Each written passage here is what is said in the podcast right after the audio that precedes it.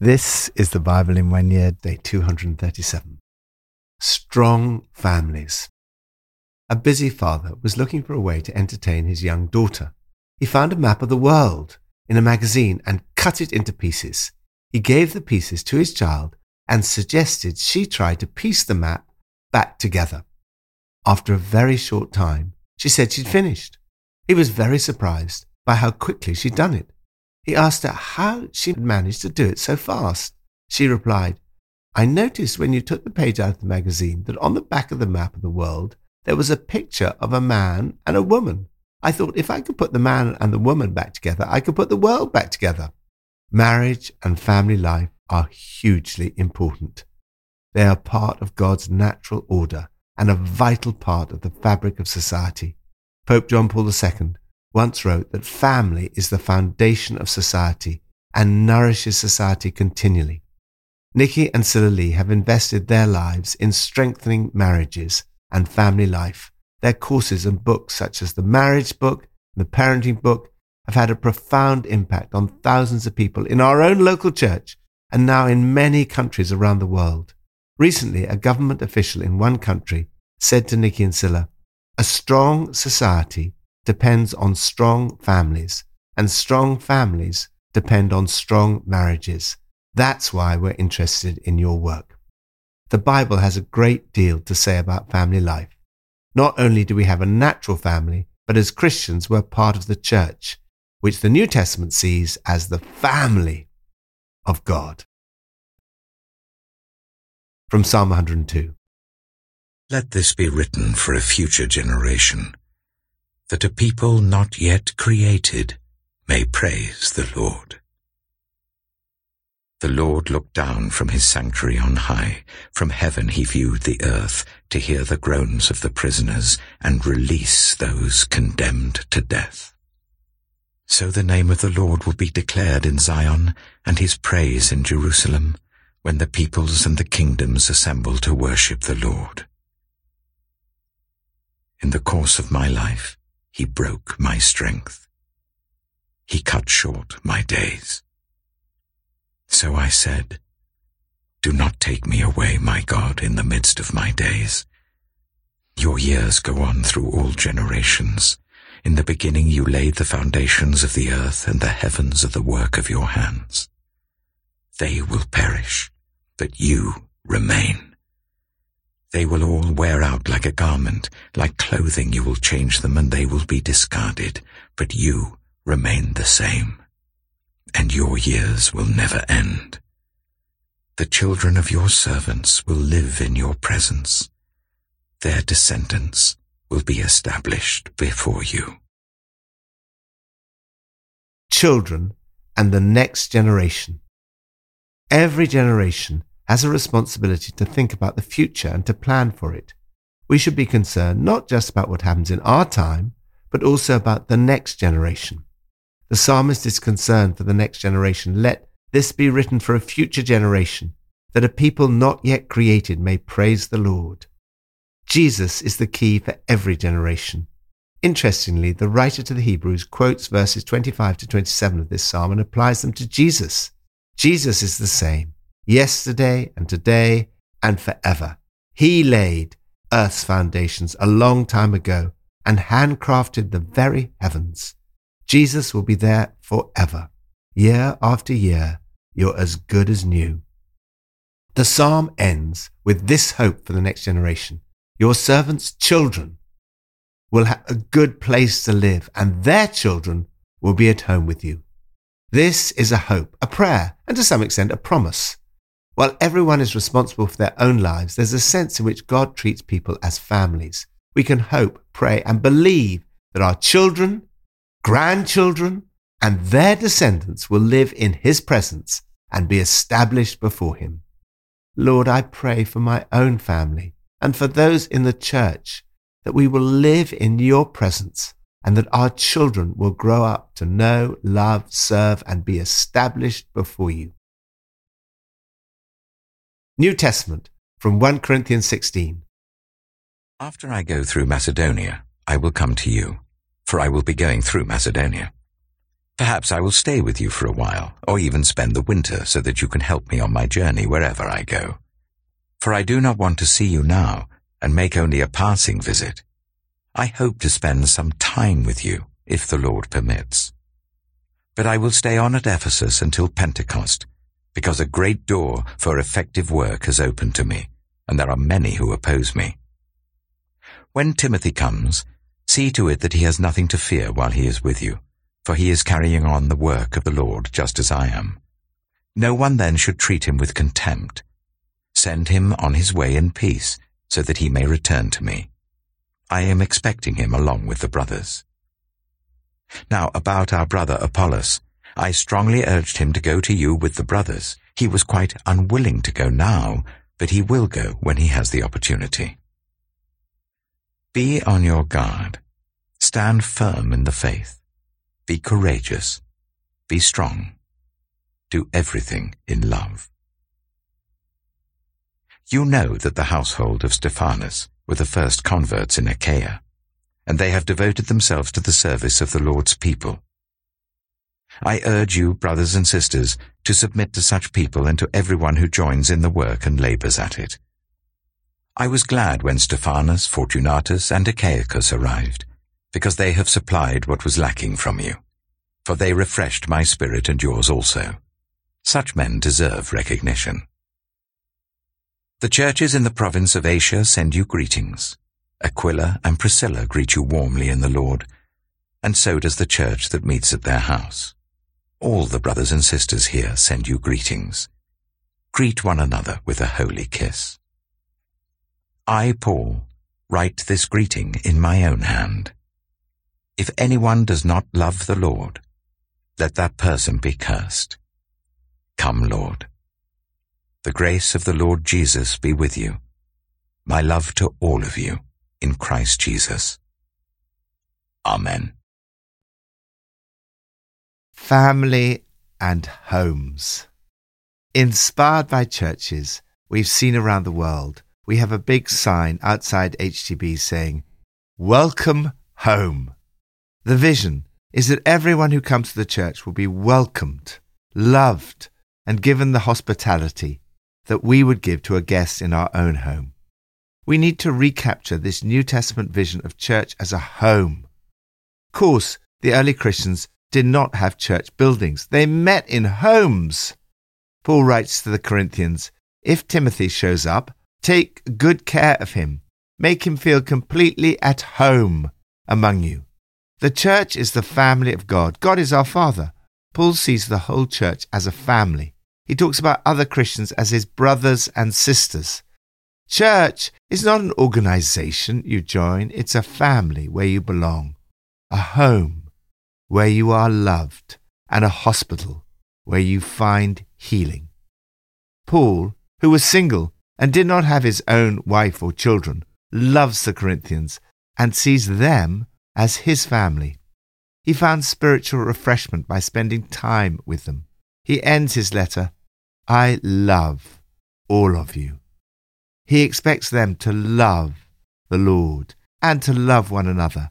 They should express their love by greeting one another with a holy kiss. This is not just a nice theory, it's very personal. He longs to see them. He knows that they will help him. He does not want to spend only a short time with them. He wants to spend much longer if the Lord permits. Paul's message flows from his love and concern for the people in the church. He practiced what he preached when he wrote, Do everything in love. The only reason Paul is not coming sooner is that a great door for effective work has opened to him, and there are many who oppose him. It seems that whenever God opens a huge door of opportunity of good work, we should expect that there will also be mushrooming opposition. Do not let such opposition deter you from making the most of great opportunities when they arise. He goes on to talk about Timothy, whom he describes elsewhere as his son in the Lord, his brother Apollos, and the family of Stephanas. It appears from the New Testament that it was quite common for whole families to be converted and baptized together. We also see in this passage an instance of a married couple having a joint ministry. Aquila and Priscilla ran a church in their home. Here, Aquila is named first. However, more commonly, Priscilla is the one whom Paul names first. It's clear that they ran the church together. The family of the church is made up of single people like Paul, married couples like Priscilla and Aquila, and whole households like those of Stephanas. Together, we make up the family of God. What Paul writes applies to us all. Keep your eyes open. Hold tight to your convictions. Give it all you've got. Be resolute and love without stopping.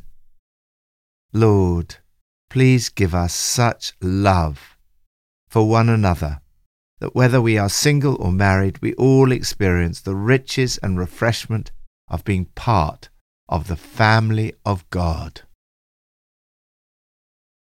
Old Testament from 2 Chronicles 24 and 25. Joash was seven years old when he became king, and he reigned in Jerusalem for forty years. His mother's name was Zibiah. She was from Beersheba. Joash did what was right in the eyes of the Lord all the years of Jehoiada the priest. Jehoiada chose two wives for him, and he had sons and daughters. Some time later, Joash decided to restore the temple of the Lord. He called together the priests and Levites and said to them, Go to the towns of Judah and collect the money due annually from all Israel to repair the temple of your God. Do it now. But the Levites did not act at once. Therefore the king summoned Jehoiada the chief priest and said to him, Why haven't you required the Levites to bring in from Judah and Jerusalem the tax imposed by Moses, the servant of the Lord, and by the assembly of Israel for the tent of the covenant law? Now the sons of that wicked woman, Athaliah, had broken into the temple of God and had used even its sacred objects for the Baals. At the king's command, a chest was made and placed outside, at the gate of the temple of the Lord. A proclamation was then issued in Judah and Jerusalem that they should bring to the Lord the tax that Moses, the servant of God, had required of Israel in the wilderness. All the officials and all the people brought their contributions gladly, dropping them into the chest until it was full. Whenever the chest was brought in by the Levites to the king's officials, and they saw that there was a large amount of money, the royal secretary and the officer of the chief priest would come and empty the chest and carry it back to its place. They did this regularly and collected a great amount of money. The king and Jehoiada gave it to those who carried out the work required for the temple of the Lord. They hired masons and carpenters to restore the Lord's temple, and also workers in iron and bronze to repair the temple. The men in charge of the work were diligent, and the repairs progressed under them. They rebuilt the temple of God according to its original design and reinforced it. When they had finished, they brought the rest of the money to the king and Jehoiada, and with it were made articles for the Lord's temple, articles for the service and for the burnt offerings, and also dishes and other objects of gold and silver. As long as Jehoiada lived, burnt offerings were presented continually in the temple of the Lord. Now Jehoiada was old and full of years, and he died at the age of a hundred and thirty. He was buried with the kings in the city of David, because of the good he had done in Israel for God and his temple. After the death of Jehoiada, the officials of Judah came and paid homage to the king, and he listened to them. They abandoned the temple of the Lord, the God of their ancestors, and worshipped Asherah poles and idols. Because of their guilt, God's anger came on Judah and Jerusalem. Although the Lord sent prophets to the people to bring them back to him, and though they testified against them, they would not listen. Then the Spirit of God came on Zechariah son of Jehoiada the priest. He stood before the people and said, This is what God says. Why do you disobey the Lord's commands? you will not prosper. Because you have forsaken the Lord, he has forsaken you. but they plotted against him. And by order of the king, they stoned him to death in the courtyard of the Lord's temple. King Joash did not remember the kindness Zechariah's father, Jehoiada, had shown him, but killed his son, who said as he lay dying, May the Lord see this and call you to account. At the turn of the year, the army of Aram marched against Joash. It invaded Judah and Jerusalem and killed all the leaders of the people. They sent all the plunder to their king in Damascus. Although the Aramean army had come with only a few men, the Lord delivered into their hands a much larger army. Because Judah had forsaken the Lord, the God of their ancestors, judgment was executed on Joash. When the Arameans withdrew, they left Joash severely wounded. His officials conspired against him for murdering the son of Jehoiada the priest, and they killed him in his bed. So he died, and was buried in the city of David, but not in the tombs of the kings.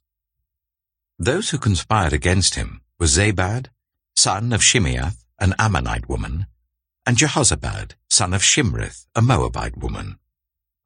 The account of his sons, the many prophecies about him, and the record of the restoration of the temple of God are written in the annotations on the book of the kings. And Amaziah his son succeeded him as king. 2 Chronicles chapter 25 Amaziah was twenty-five years old when he became king, and he reigned in Jerusalem for twenty-nine years. His mother's name was Jehoaddan. She was from Jerusalem. He did what was right in the eyes of the Lord, but not wholeheartedly. After the kingdom was firmly in his control, he executed the officials who had murdered his father the king. Yet he did not put their children to death, but acted in accordance with what is written in the law in the book of Moses, where the Lord commanded, Parents shall not be put to death for their children, nor children be put to death for their parents. Each will die for their own sin.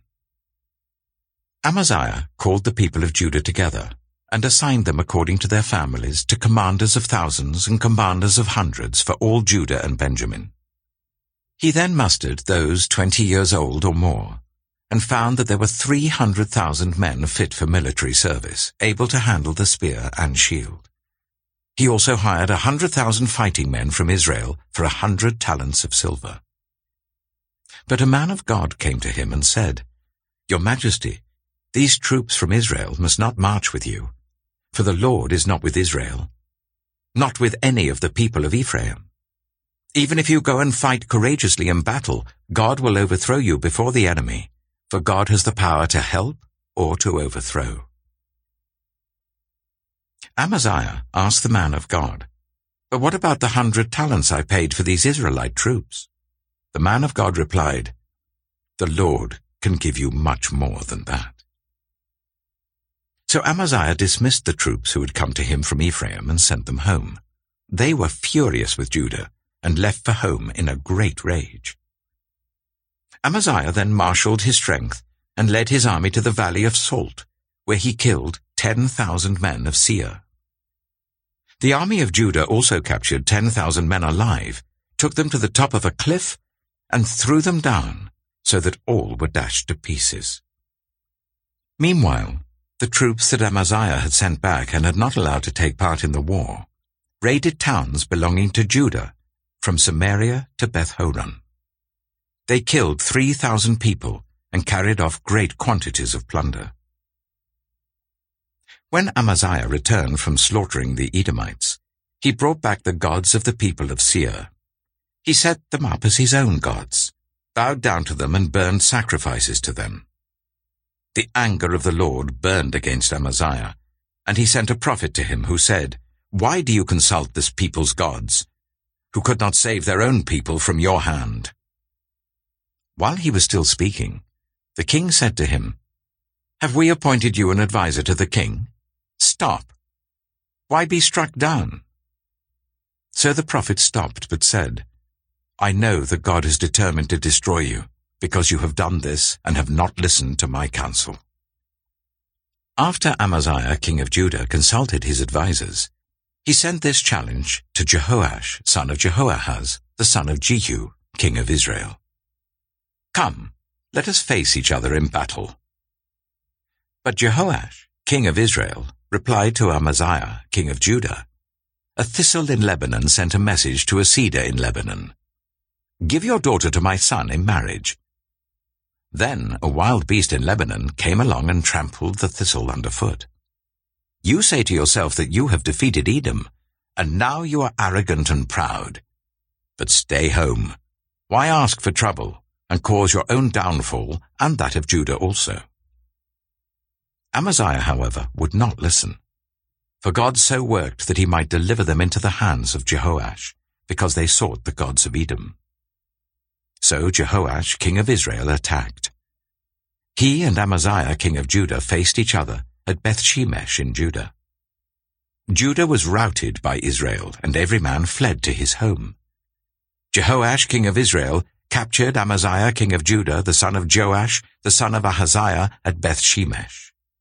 Then Jehoash brought him to Jerusalem, and broke down the wall of Jerusalem from the Ephraim gate to the corner gate, a section about four hundred cubits long.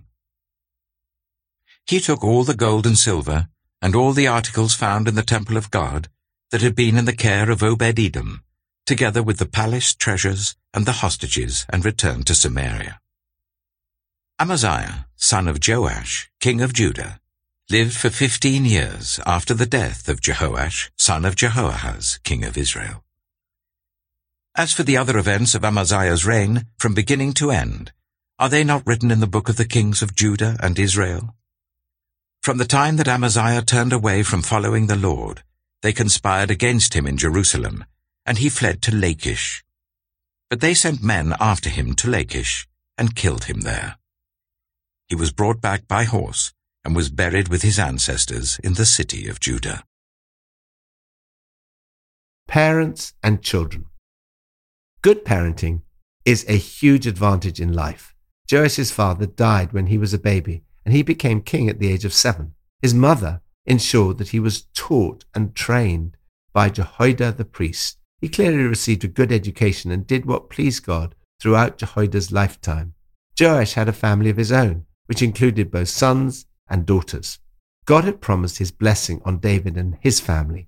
Kingship passed down the family line. However, although God's love was unconditional, each person was responsible for how they responded to this love. The book of Moses, probably a way of referring to the law of the first five books of the Old Testament, is quoted in support of the fact that parents shall not be put to death for their children, nor children put to death for their parents. Each of you will die for your own sins. We each pay personally for our sins. We see this principle worked out here. Joash started out well. He did what was right in the eyes of the Lord. He decided to restore the temple of the Lord. Everyone joined in. All the officials and all the people brought their contributions gladly, dropping them into the chest until it was full. They rebuilt the temple of God according to its original design. Buildings for worship do matter and can be restored if everyone gets involved. Sadly, Joash's reign did not end well. It's so important not just to start well, but also to finish well. Tragically, the same pattern was repeated in the life of his son Amaziah. He started well, but did not finish well. He became arrogant and proud and turned away from following the Lord. Lord, help us to be good examples and to finish well. I pray that family life would once again be the foundation to nourish our society continually. May there be a reversal in the decline in marriages and a restoration of strong families. Pippa adds With good advice, young children can accomplish great things. We mustn't underestimate them. Joash became king at the age of seven. With the help of Jehoiada, the priest, as his adviser, Joash built the temple. While he had a good adviser, the people of Israel worshipped God. Sadly, when his adviser died, he went off the rails. It is important to go on seeking wise counsel. And we all need to encourage the next generation.